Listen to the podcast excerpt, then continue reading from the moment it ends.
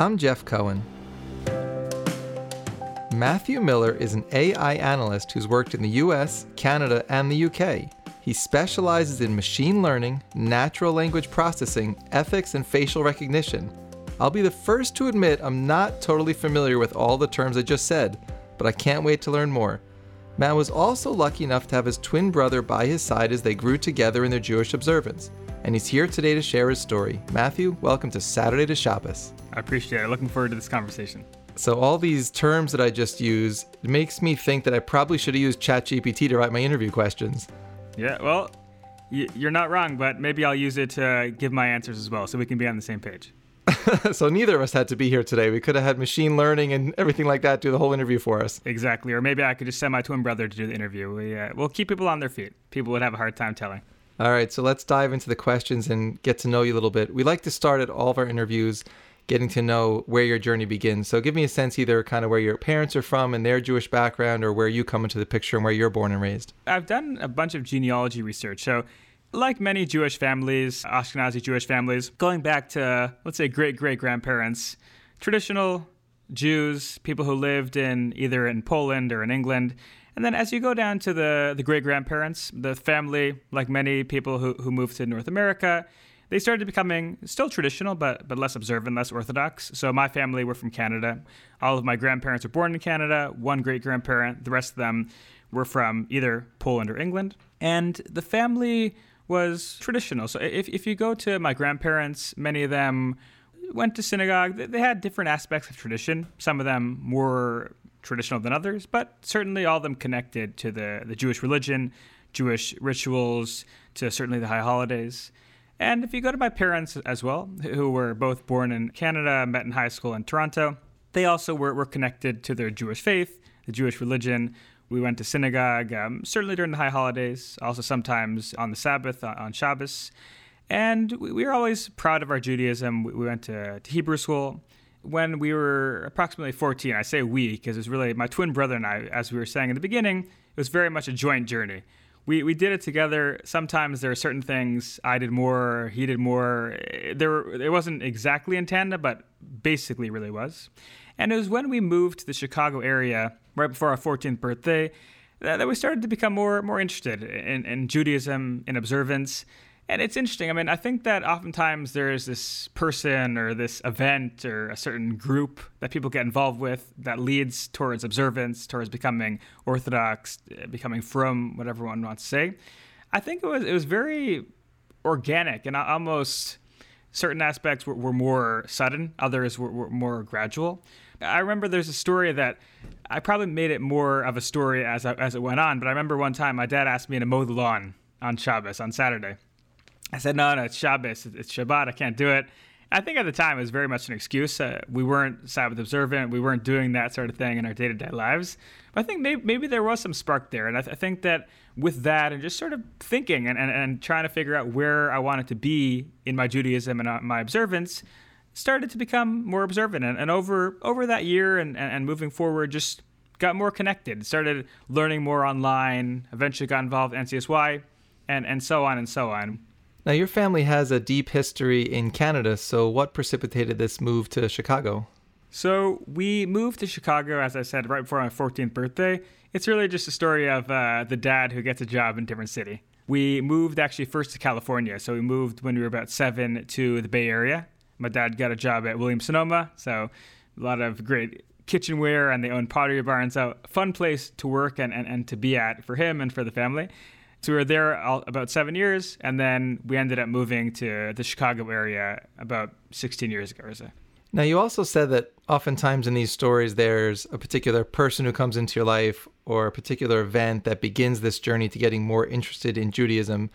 And it seems like that's not how your story unfolds. So, what was going on in terms of your Judaism that you and I guess your twin brother just started to say, you know what, let's look into this a little bit further? What were you feeling that made you start that journey? So, as I was saying, maybe there was a certain spark that when I just, I thought, wait a second, like I never, I hadn't really thought of Shabbos in the past. I mean, I knew about it, I knew people did things and they, they didn't do other things on the day, but it wasn't really part of my, my sphere part of what I was doing. So maybe there was a little bit of a spark that just got me thinking. I think probably also part of it is maybe a personality trait or just part of my just who I am that we, we were Jewish, proud Jewish, but you know we weren't like staunch reform. We went to conservative synagogue.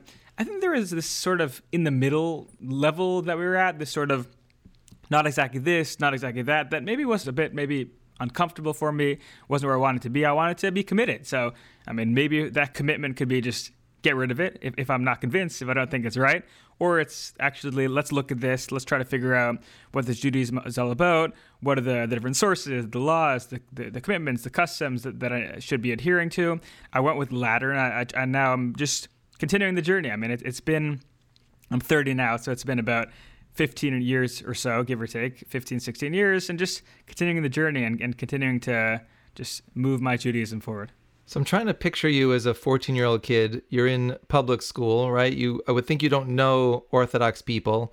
You want to know more about Judaism. So it seems like, from what I'm hearing, your first mentor is actually Google. Like you're doing searches and trying to find information. But there's so much out there on the internet. It doesn't seem like you have an Orthodox rabbi or someone really knowledgeable guiding you. So how are you sifting through all this information and trying to figure out this is helpful? Is this right? Should I learn more about this? Should I ignore what I'm hearing here? How do you make sense of all the information? It wasn't easy, but I think that overall, as a technology researcher and someone who's in technology, I have very great appreciation for the technology that's out there across the board. Rabbi Google and all the resources out there were just, so helpful for me to to gain that access. And in regards to curating or sorting or filtering, I think we just found some sources that were helpful and stuck to them. So some of those sources were Ask Moses, so Chabad.org, their I guess sister site, a resource they have to ask rabbis. I, I remember even even some of the questions. I remember one of them was about like spreading on Shabbos, so spreading. So was, we were trying to figure out could you spread cream cheese on, on a bagel? So, I mean, most would say, yeah, that's probably fine. So, it's just things that, that we just were figuring out that, that could potentially be an issue, and we, we needed to find out what were the ways to do it. So, Ask Moses was, was definitely a big resource, and then Aish as well. Aish was a great resource, and just continuing to research because at the time when we were first becoming observant, we were living in Glencoe, which is uh, a lot of Jews over there in northern suburb of Chicago, but a handful of Orthodox Jews. and They're probably one or two other ones who were there. No Orthodox synagogue nearby. The closest one is about four miles.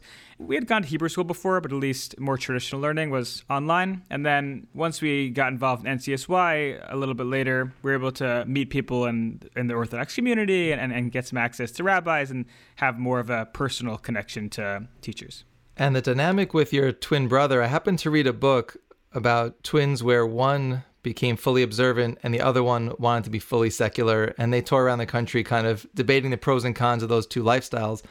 Your journey from what i'm understanding so far coincides with your twin feeling the same as you. So you're you're in this together and both want to grow kind of at the same pace or are there differences in how you're pursuing this? So i think there probably were micro differences. Maybe and there maybe there's certain times where he thought oh i'll wear a black hat on shabbos. So there are different things that maybe he thought he wanted to do and I, I didn't want to, or not something that I wanted to do. So it definitely wasn't exactly the same and at the, at the exact same pace, but really overall, it was very much a journey that we took together and something that, that, that we did together. And, and I think it's always important to think about the, the broader family that my parents as well, always very supportive. And as they, they started going to a more traditional synagogue, which was conservative, more traditional. So they even started doing more things themselves, doing more Friday night dinners, going more to shul, and younger brother as well. He's gotten involved in, in, in different things in, in Seattle and in New York, getting involved in. It's, it's hard to say really. Uh, was that because of my twin and I? Was it just more because of the synagogue they're going to, their own community? Probably multiple factors, but that broader family environment was also an important part of the picture. And when you think about the early parts of the journey, what are some of the first few things you took on? I would think you're doing all this research and it would probably be overwhelming to understand all the things you would be doing if you were living a fully observant life and you'd be trying to make sense of what do I do first? Is there a progression to this? So, do you remember back to those earlier years, the first couple of things you said, I'm going to try this and see if this is like a stepping stone to the next thing that I want to do? At first, it was hard to some degree. I mean, especially we weren't living in an Orthodox community. At first, we, we started going with my parents to their synagogue, so we would drive with them. And then we started walking there. It's about four miles. Then we started to go to the Chabad, which was also about a four mile walk. So certain things were, were more progressive. Shabbos was certainly a big one that we were just trying to navigate, figuring out how to do it, what we should be doing, how to make it exciting, not too boring. Because I think that was a challenge, especially not being in an area where we knew people and, and had that community. That was difficult, but we made it work. And with our family, we, we had a nice time. It, it was it was a nice experience. And then I think the other one, which was something which was a progress, something that was more a journey to some degree, was, was, was. So overall, my parents they've always had a kosher home. There are certain things that that we as a family move towards more strict observance with hechshers and, and making sure that there are certain things that were done that, that we wanted them to do. But as I was saying before, some, this is something that they were they were supportive of. Uh, were, were, there certain squabbles about certain things that we did and, and different issues that came up? Certainly, but overall, for us, it really was was nice and, and, and a good mutually understandable relationship. There was a lot there that I really appreciate now after the fact. Maybe at the time I didn't quite appreciate, but I certainly do now. With kashrus, it wasn't that difficult, really. I mean, there there were challenges, maybe with going out to dinner with the family. Wasn't really something that, that we could do as easily. But Chicago, where I live, there, there's a lot of kosher restaurants here, so not missing out too much. Uh, and then not myself going to non-kosher restaurants What wasn't really uh, such a big thing that I needed to give up. I, I love food, but I, I think it was okay for me. Those are the two big ones which really stick out. So as we advance your story, now we go into the college years. You know, where do you go to school to study? What do you want to do? And then how does your Judaism continue once you're out of that cocoon of being with your family and everything you were building with your twin? Now you're kind of going to be out on your own. So how do you make sense of where you want the Judaism told as you go into the college years? I'd been observant at that point for about four years. Well, so I went to Israel for a year after high school. So I went to Yesodei Torah for a year. And then after that, I decided to go to McGill. And and then in, in regards to, to the Jewish aspect and, and, and, and keeping my observance alive, making sure I'm, I'm still learning and, and, and keeping Shabbos, for, for me, that was something which at that point was just so intuitive, so much part of my life that there wasn't really a question about it. Uh, there was a, a question about how am I going to make sure that I'm in the most vibrant, great Jewish community as possible. So one of the things about McGill is that in regards to Minyan and, and, and Shabbos and, and Shul and all that stuff. For me, I wanted to make sure that I had just really strong environment and just a really nice Jewish life. So the first year I lived on campus in one of the apartment style dorms, but I, was, I wasn't really on campus too much. I was mostly in the Dvimi area, so more of a yeshivish community. Hung out in the kollel there a lot spent Shabbos there essentially every Shabbos. I, I, just wanted a really strong Jewish life, which I didn't feel was really on campus. So I, I, want, I want to just be in a Jewish community and, and be involved in that sort of life. And then I also studied Jewish studies. So different than a traditional yeshiva education, but we had a lot of really great scholars. So continued my Jewish learning within the university setting, which I think is very helpful for me to solidify a lot of my learning and, and understanding of the Jewish tradition, which I really appreciate. And it was a, a great environment because we had really great scholars, but not too much interest. So I had some classes with one or two people in the class. And did your brother follow you to the same school, or he's going in a different direction? He went to KBY for a year and then he went to YU. So he wanted to have that YU education and to be involved in that sort of Jewish life. He probably would have had a nice time at McGill with me as well, but he decided to go to YU, and I we visited each other many times on a Hasidic bus, which is a very nice, interesting experience to go overnight from Montreal to New York. Now, I mentioned a bunch of technology terms and jokingly said I didn't know what they all mean. So I said those in the introduction does that mean that something's going on in college that's playing into this future life you're going to have in technology? Is there something that you're studying in particular or an advanced degree that you get? What happens on the technology side? In some ways, I, I fell into the technology research and what I'm doing now professionally. I studied Jewish studies and linguistics. And so at the point when I was in my undergrad, I thought probably I wanted to go into Jewish studies. So some sort of professor, some sort of academic career within Jewish studies based on different reasons and, and different thought processes, I, I, thought maybe instead I'd go more the linguistics route. So maybe also some sort of research or or do something within technology related to linguistics. I wasn't fully sure, but that's why I ended up doing the master's in England, and I did a master's there in linguistics. And so in that case, I thought do something language related. Probably still within the academic field and sphere. But I ended up doing an internship within AI and, and AI research, AI market research, and then really launched my career within the, the AI market research area. So before we get into AI, I was just thinking about the story you've told so far. So you're not born religious, you start taking an interest in Orthodox Judaism. How did that go so far as thinking Jewish studies would be the right major? You know, in my own journey, I never thought about connecting it to career. And here you are, not that far along in your journey, and yet you're seeing this as a possible path at that age. So what was your thinking at that point before it sort of transitioned over to AI? I think for me it was something which was an intellectual interest. I think there is there's both sides of the, of the coin. There is the interest in becoming more observant, so connecting to the tradition, to the religious observance, as well as the more intellectual side uh, of Judaism. I, think in general, I have this great thirst for knowledge. Something just always drives me to learn more, to understand more. And so I think in, in, some ways this is no different. I wanted to just better understand the tradition and just be, be engrossed in it. And so I mean, maybe in some other iteration that could be going and staying in Kollel within my my sphere, my family life. There's all sorts of reasons why that wouldn't and, and, and couldn't work. But I think in some ways, staying in academia, studying, I wasn't sure the exact focus area, but being involved within Jewish studies and the academic world, I thought that would be a great way to just continue that intellectual passion. And so you brought up AI. So what ultimately happened that you changed your thinking and said maybe this is the career path for me? It was almost a fluke. I'd say. I mean, I wanted to focus on on linguistics. So again, probably with an academic world, have that sort of interest and stay there. So I ended up doing a master's at Queen Mary in London. The the broader story there is I met my my current wife. We were dating. She lived in England and made my way to England to continue to date her. We'd started dating a few months before.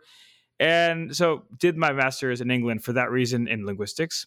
And the way I really got into AI was I was looking around trying to figure out what's next. I thought maybe at least soon thereafter I'd do a PhD, but I wanted to find some, some work at the time. And so I saw an internship which was related to AI. I just came across it and stuck at that job for about two and a half years. Now I've been at my current job, also focused on AI for a little over four years uh, so I really made my way into it by, I mean, a fluke, or you could say by by divine providence, whatever you wanna you wanna say there, and just been really enjoying it and, and continuing to learn and to develop and and to think about these things. There's the technology side. So currently, my focus is on B two B software within AI automation analytics, but there's all sorts of religious, ethical issues which I'm also thinking about, even if it's not part of the day to day job and research. It's also making me think you keep bringing up AI. I spent all this time preparing questions. What would have happened if I just put your name and questions into ChatGPT? How close would it have come to what I came up with? Uh, that's a good question, and it could be that right now I'm actually an AI version of myself. And uh, as I said before, I, am a twin, so you know I could be AI, I could be my twin. It's it's not really clear. No one will really know. Fair enough. Now you also mentioned that during your time in England, your wife comes into the picture. What was it like for you? You're on this journey of becoming religious. Where was she at that point when you met? Were you were you both becoming more religious, or was she raised that way? Yeah, so so she, she was raised that way. Her family, both of her parents, became more observant years before she was raised in an Orthodox Jewish family, raised in Manchester. And we, we met at Camp Stone. So we both went to Camp Stone in Pennsylvania, lovely Mosheva camp, part of the B'nai Akiva movement. And we, we met there. We, we were friends. We, we stayed in touch. And I ended up wanting to see if I could make it into a relationship. I, you know, had a bit of a crush on her, and we started talking, and then started dating. I moved to England, and, and the rest is history. We're now married. We've got a, a beautiful little two and a half year old daughter. So everything worked out so yeah, her her upbringing was Orthodox, Orthodox school, Orthodox parents and siblings. It's been a great relationship, and we've been able to make it work. I mean, I'm observant; she's observant. We're we're living an observant lifestyle. I think it's more when it gets into the area of, let's say, parents. So with my parents not being religious, how does that work? And I think I think it really does work. They're very accommodating. So kosher home. We've spent Shabbos there. There's all sorts of ways that that that is a very beautiful situation, even if it's not some sort of ideal or, or something which is quote the norm. It's it's a really great setup, and and we make it work very beautifully. Was there ever a point with your parents? You just mentioned the fact that you know they're not observant. So I think sometimes parents believe that this is just a phase, something that a, a kid is exploring and then they're going to change like they would with anything else that they're exploring.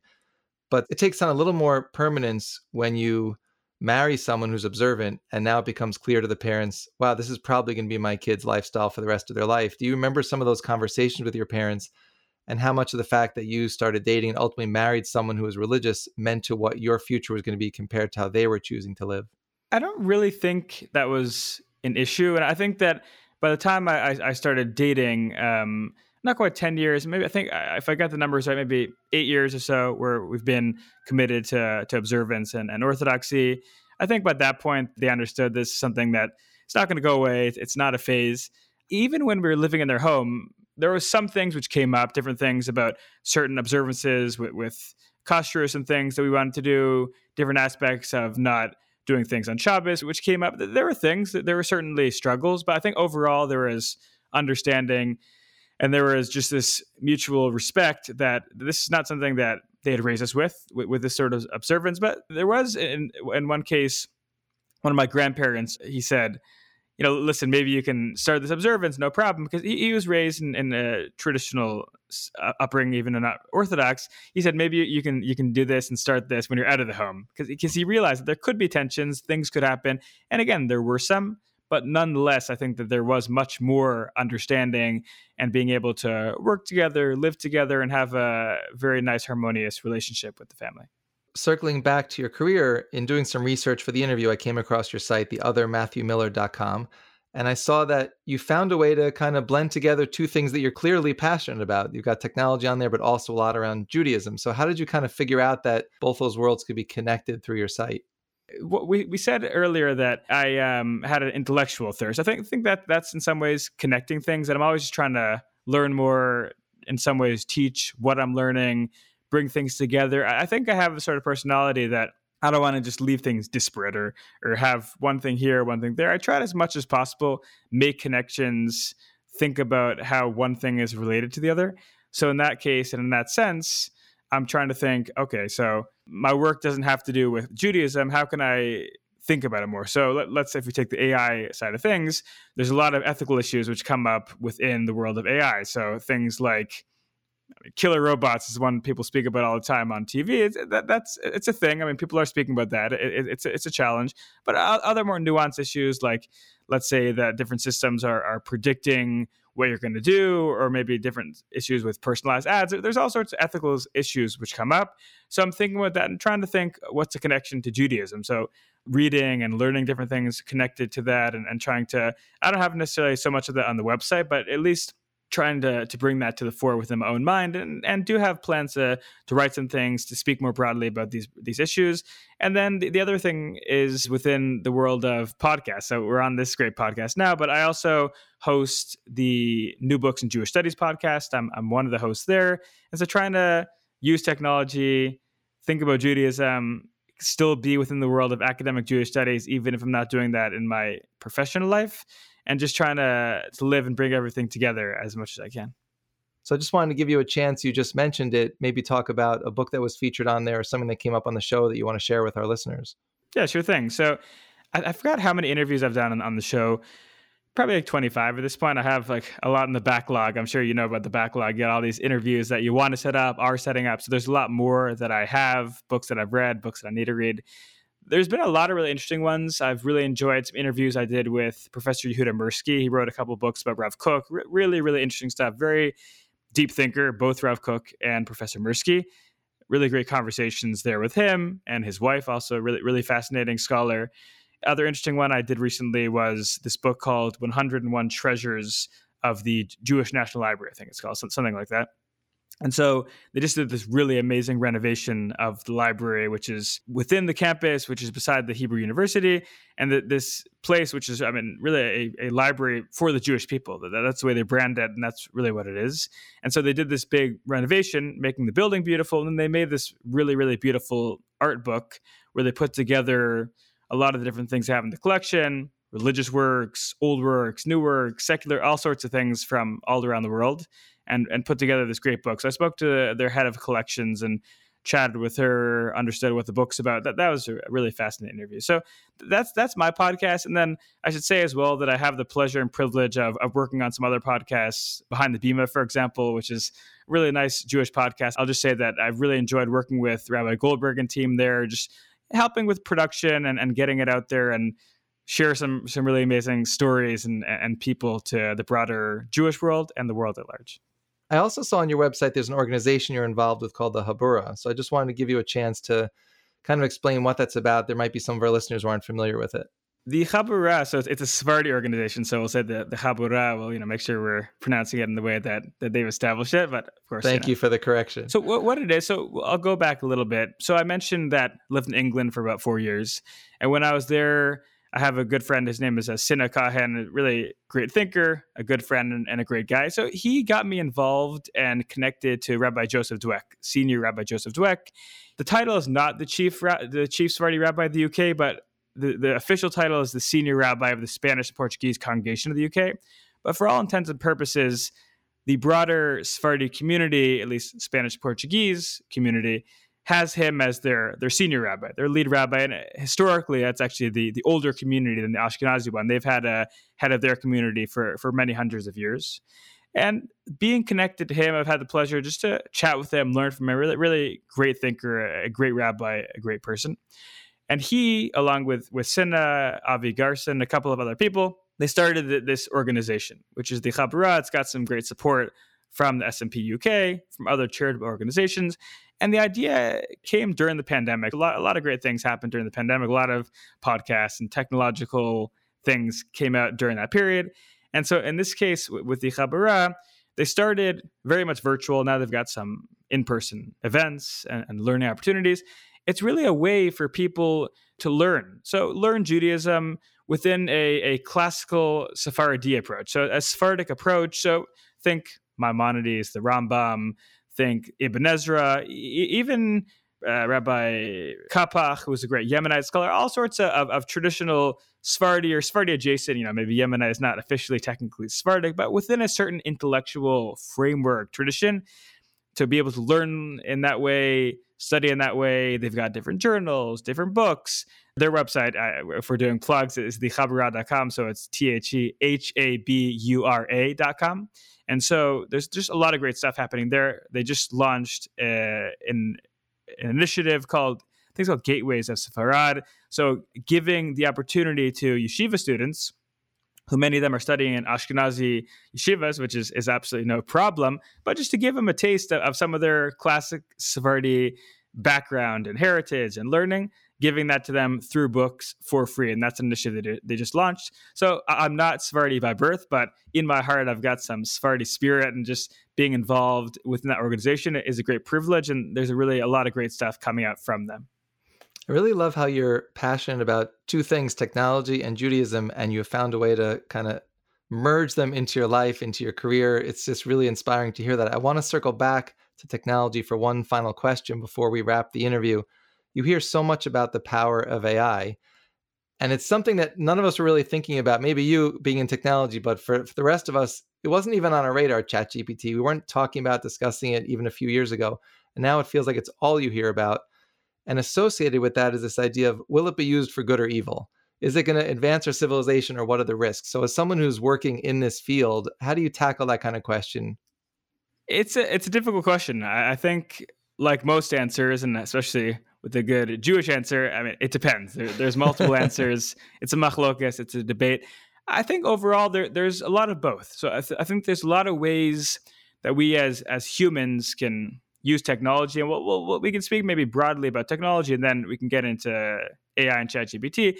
Use technology to enhance our lives. So even me personally, I, I've used ChatGPT and technology to create different Jewish learning games, books, just using technology to, to help with, with what we need to do. So could I do that with with more basic technology? Could I do that just by reading regular print books? Yes.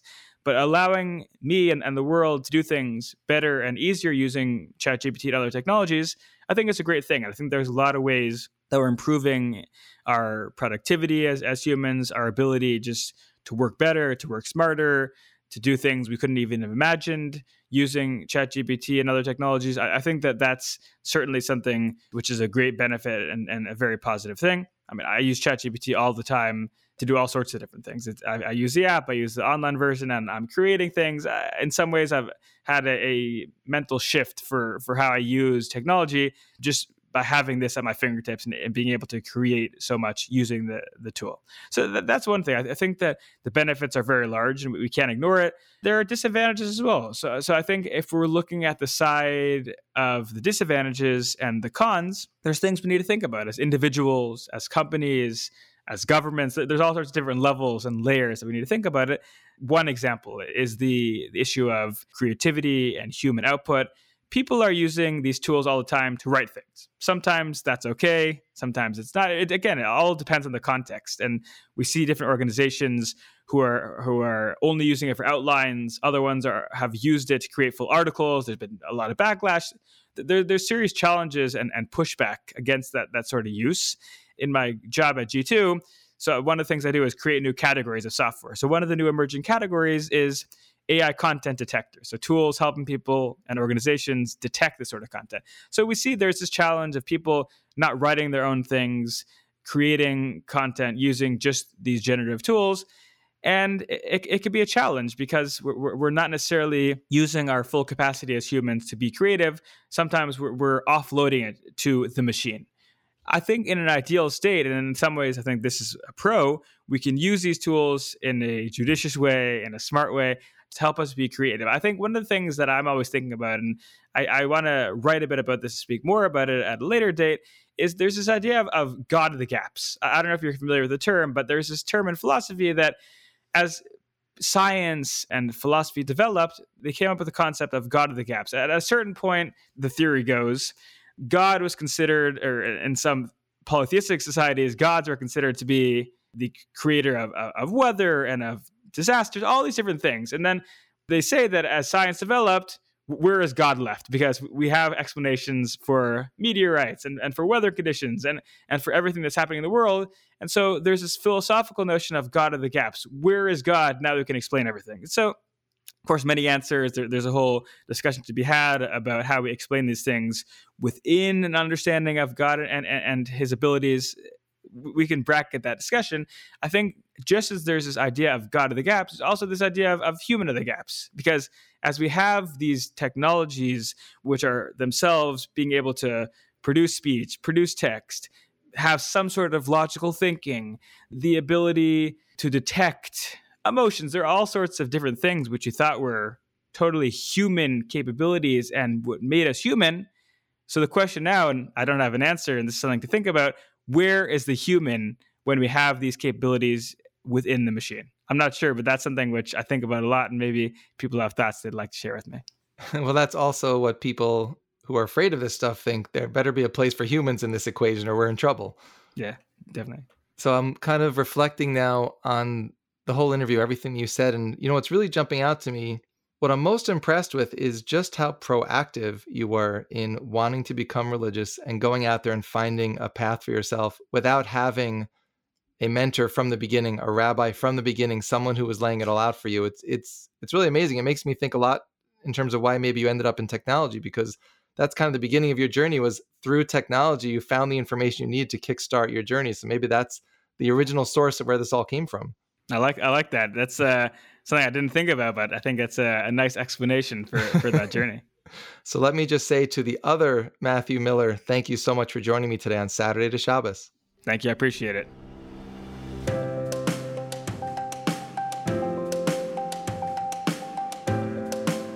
Saturday to Shabbos is produced by Gary Wallach.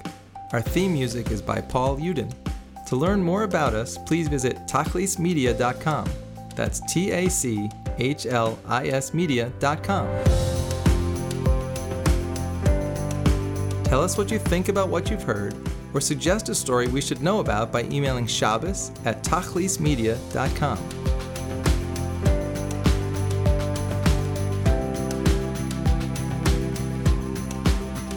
I'm Jeff Cohen. Thanks for listening. Please check with us often for more stories of inspiring Jewish journeys.